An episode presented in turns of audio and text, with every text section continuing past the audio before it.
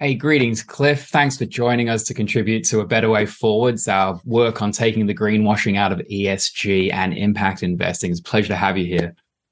Delighted, delighted to be joining with you from right across the world. If people don't know about you, they can look you up because the work you guys are all doing is tremendous. So I just want to get straight into it. What's your take on greenwashing, and anecdotally or personally and professionally? Yeah, well, that, the greenwashing is mainly around ESG framed uh, investments, and that's what is it now, thirty six point something trillion, mm. and that has raced up.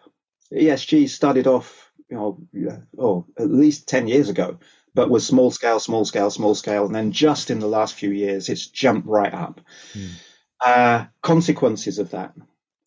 One is that there aren't enough skilled, trained talented people to handle all the metrics and, and reporting and, and so on. There's a desperate short, shortage of people in that field. If you're thinking of entering that field, now is the time to uh, to sign up for sure. So that's one part of it. Another part of it is that ESG is actually two quite different things. Mm.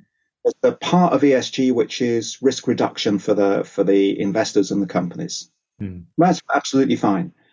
There's another piece that is trying to be about sustainability, maybe even claiming impact. And because those two things are together, it's a right mush. Mm. And uh, and and you know, really, we we need we need two labels for that. Mm. And then you've got uh, a further a further question about the balance between um, burden of regulation and systems and the point at which you lose credibility. And that is a very narrow line. Mm. You know, if, if you're, for just as, as an example, if you're in uh, an ESG investment going into uh, an emerging economy, mm. do you really want to have a whole great list of regulatory requirements, um, reporting requirements? You're going to make the small companies in that emerging economy just have such a big burden. So you, you know you can get too much burden of, of regulation. On the other hand, you just flip the needle over a little bit, and uh, it's no longer credible. Mm. So, third part is standards. Uh, almost every um, asset management firm, company, etc., has created their own sets of standards that really does lead to, uh, lead to a lack of uh, of, of, credibility. Mm. Um, fortunately, we've we've now got the uh, a, a, system that's coming along for global harmonized sets of standards. That's the uh, International Sustainability Standards Board. Um, it's only just uh, been started. Um, it's going to be a few years before that that comes out fully, um, but we really do need that single system of standards to get the credibility for uh, you know trained staff to to, to be able to, to, to work towards that that standard. You just imagine that I don't know if you were uh, if you were building railroads and every railroad company has a diff, different gauge, so you couldn't take a train from one to another. Yeah, you, it's it, it is it is like that. There was that. Um, crazy thing where uh, NASA ordered some materials from the UK. The UK made them in centimeters, and and um, NASA had wanted them in inches. You know, you've got to have single standards. Yeah. Uh, so that's that's where I would say on this. I I don't I don't want to lose the opportunity of thirty six trillion dollars doing things that are at least somewhere towards impact. Mm. Um, we don't want to lose that uh, through. So we want to bolster it. We want that credibility. We want those standards. We want the the staffing, and we want the clarity about what kind of ESG you're doing. Mm.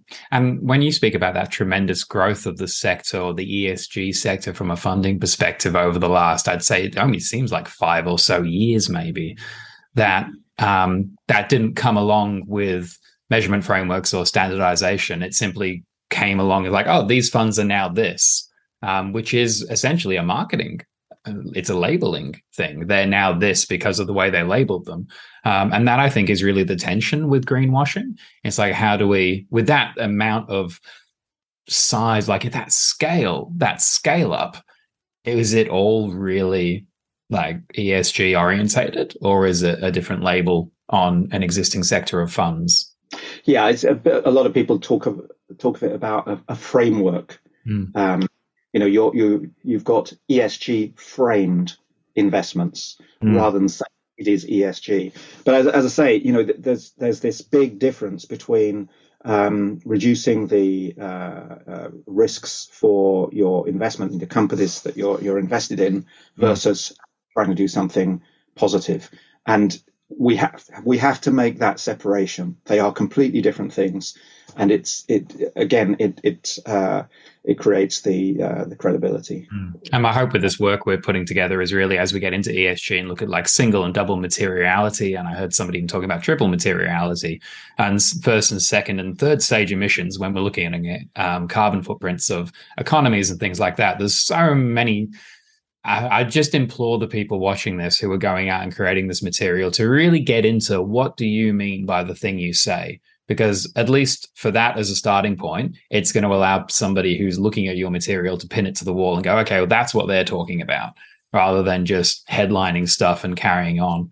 Um, so brings me to my next question which is what is your experience about the gap between funds wanting to contribute to business projects that are seen as environmentally and socially beneficial or impact if you will and the people that are creating those projects and requiring capital. Yeah, so almost everybody talks about a mismatch between, um, you know, and it, depending which which side you're on. Mm. If you're an investor, you say there's just not enough um, material to invest in, uh, and if you're if you're a you know a, a company, um, there's just not enough investment. I mean, this is you know, this is this is not unusual. Yeah, you know, investors are very choosy mm. who they invest in, and companies are very um, are very desperate for uh, you know for for uh, for investment. The majority of certainly for SME funds um, develop without uh, inward investment. They develop through their own uh, profits and reinvesting their own profits. Yeah. And so you know, if you if you think of the, the, the commercial world rather than the the impact world, mm. that is the norm. That is the norm. Was sort of, you know, when when was when the impact movement started, there was this sort of view that somehow magically, you know, every investor could find the right um, yeah. companies and every companies could find the right investors. Of course not. That's why would it be different to the commercial side? So However, um, there is there are some some particular areas because you're you're not just uh, looking at risk and return. You're looking at risk, return, and impact. So you've got you've got three categories that you're you're going through mm. uh, to make your choices. Um, you're very often going into new fields of work, and some investors love that, uh, but most investors like other people to do somebody to do it first, and then if it works, they'll they'll pile in. Yeah. And then of course you've got uh, you've got the uh, investment which is deliberately into um, emerging economies where then you've you've got the risk on the on the in, investment the risk on the country the risk because you're doing something new mm. and in those fields you're almost certainly going to need some kind of blended capital whether whether that's you know uh, pallying up with a DFI, a Development Finance Institute, or with philanthropy or with government mm. uh, hmm. support. You look at what's happening in, in Indonesia right now with with uh, the G20, B20 uh, discussions. It's all about blended finance and mm. where can you get that subsidy for investors to be able to take bigger risks, yeah. genuinely. And it speaks to that axiom of progress, not perfection. I mean, anybody who's looking for the perfect solution, even I imagine as we like we need to develop canon of these measurement frameworks. Like how have you seen you, you get what you measure? What did we measure over the next two to three years? Did it work? Do we need to change the measurement systems? And we're only at the sort of the foundational moment of having an international standard for it through the ISSB. So it's yeah, it's just such a, a fascinating time, really. It um, is a um, fascinating time. Yeah, I mean we it's a fascinating time where you know big changes are happening. Um, you know, we've got the one point a bit trillion uh, dollars of, of, of, impact, but we've also got two and a half trillion of sustainability linked bonds and loans. Mm. And that's come out of almost nowhere very, very rapidly. Mm. Obviously, uh, bond issuance, you could you can get much bigger scale. Mm. But um, but you know that's that's that's a really interesting move. On the other hand, um, Impact is just about to step into its first global recession. Mm. We are going into a global recession. We are going into a global inflation era. Um, the impact movement hasn't had any of those before because you know the last big recession, 2008, impact was a tiny little field. Mm. Uh, so we've got a lot to learn out of this. Mm. Traditionally, uh, if you're you know if you're heading into a recession, um, you know things like bonds are, are, are very difficult, but uh, innovation is that's that's where you you get the new new ideas. Mm. And um, so yeah, if if if I was if I was uh, outside of the the GSG and just an indiv- individual investor, I think I would be going for tech right now. But mm. hey, uh, everybody would would have their own own views on this. But this it is really important for us to uh, be able to un- understand how recessions and, and uh, inflation eras are going to affect um, impact. Mm. I mean, there were some other big, big changes. Um, you know, people used to be quite distinct between I'm a climate investor, I'm mm. a social investor. Yeah. And I think what's happened over the last few years, particularly this last year, of you know one catastrophe, environmental catastrophe after another, after another, after another. In Australia, you've had plenty of them. Mm. Uh, you you you can't separate anymore. Yeah, because these catastrophes hit people right now. Mm. Uh, and yeah, that that combination of um, uh, of social and environmental is another thing I would I would see we're, we're going to see changes for, and that's you know capital is going to want to buy into that. It's going to have to buy. I've been noticing as you've been talking, thinking, oh, what's coming up for me is that will people stick to their their mandates for positive social outcomes and positive environmental outcomes when faced with a hard recession? Will you know? Will that stay there? Will the impact on top of the the commercial outcomes stay the course? Yeah, I mean, there's a, a question about that, or but equally, you know, for example, well, let's let's take oil and gas. So quite a lot of ESG framed funds are giving up the ESG uh, model mm. um, because you know you can make a big profit out of oil and gas right now. Yeah. On the other hand, um, if you're a uh, climate and social um, uh, oriented in, investor, um, renewables are way cheaper than oil and gas now. So what a great opportunity to uh, to invest heavily at this point. Yeah. So you know, there, there will be different takes as as there always are. Mm. I mean, mm. that's that's that's the nature of of the of the investment field and the investment impact field now that we're uh, big enough and diverse in, in, enough uh, to to have both you know positive things happening and some negative things happening. Mm.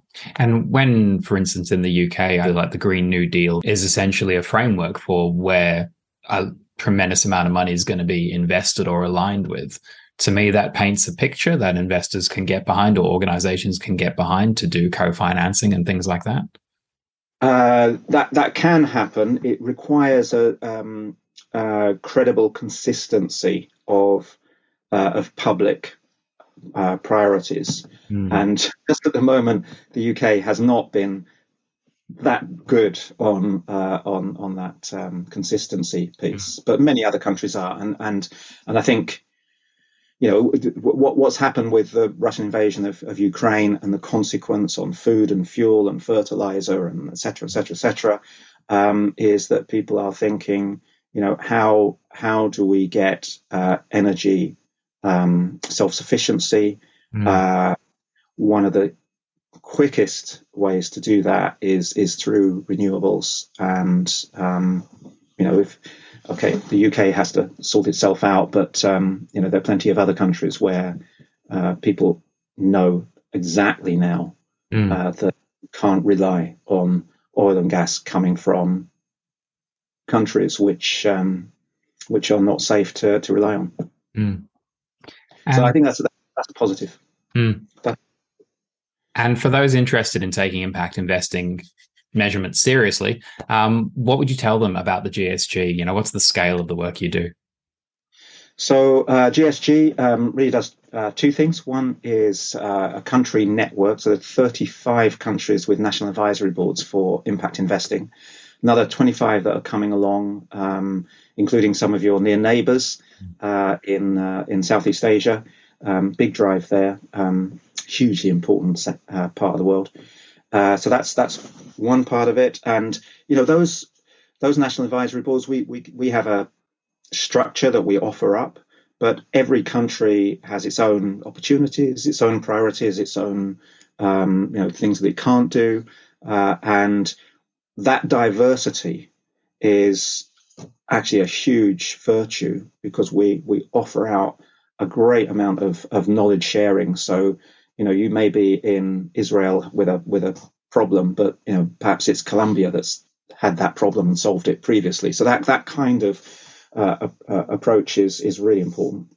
The other side of, of what we do is uh, policy and advocacy, mm. with example that uh, International Sustainability Standards Board, with uh, impact transparency, with engagement with the G7, with the G20 in oh, just two weeks' time. Um, so uh, and, and trying to get impact and impact thinking into these you know big centers of, of, uh, of decision making globally. So, just one question in closing. What's something you've changed your mind about recently in your role as the CEO of the GSG? What a great question. What a great question. I think I've I think I've moved from being purist to being now. Mm. Um, you know, and I, actually, it was it, it, came from one person, from Elias Masilela from uh, from South Africa. Mm. Uh, we were in the middle of a quite complex dis- discussion, and Elias he can he can channel his inner Nelson Mandela. Mm. You know, very very clear, slow, confident uh, discussion. And he said, you know, I would rather have I would rather have investment with a bit of greenwashing than no investment at all. I have people who need lives, and you just think, okay, you know, we do, we can't be purist. We have to we have to achieve enormous amounts. We've only got this one trillion mm. out of what is it, 120 trillion of listed assets. We have to use that where it's most uh, useful. And then, yeah, ESG is not perfect, but let's let's take the best out of it. Mm. Thank you so much. Thank you. Thank you, Philip.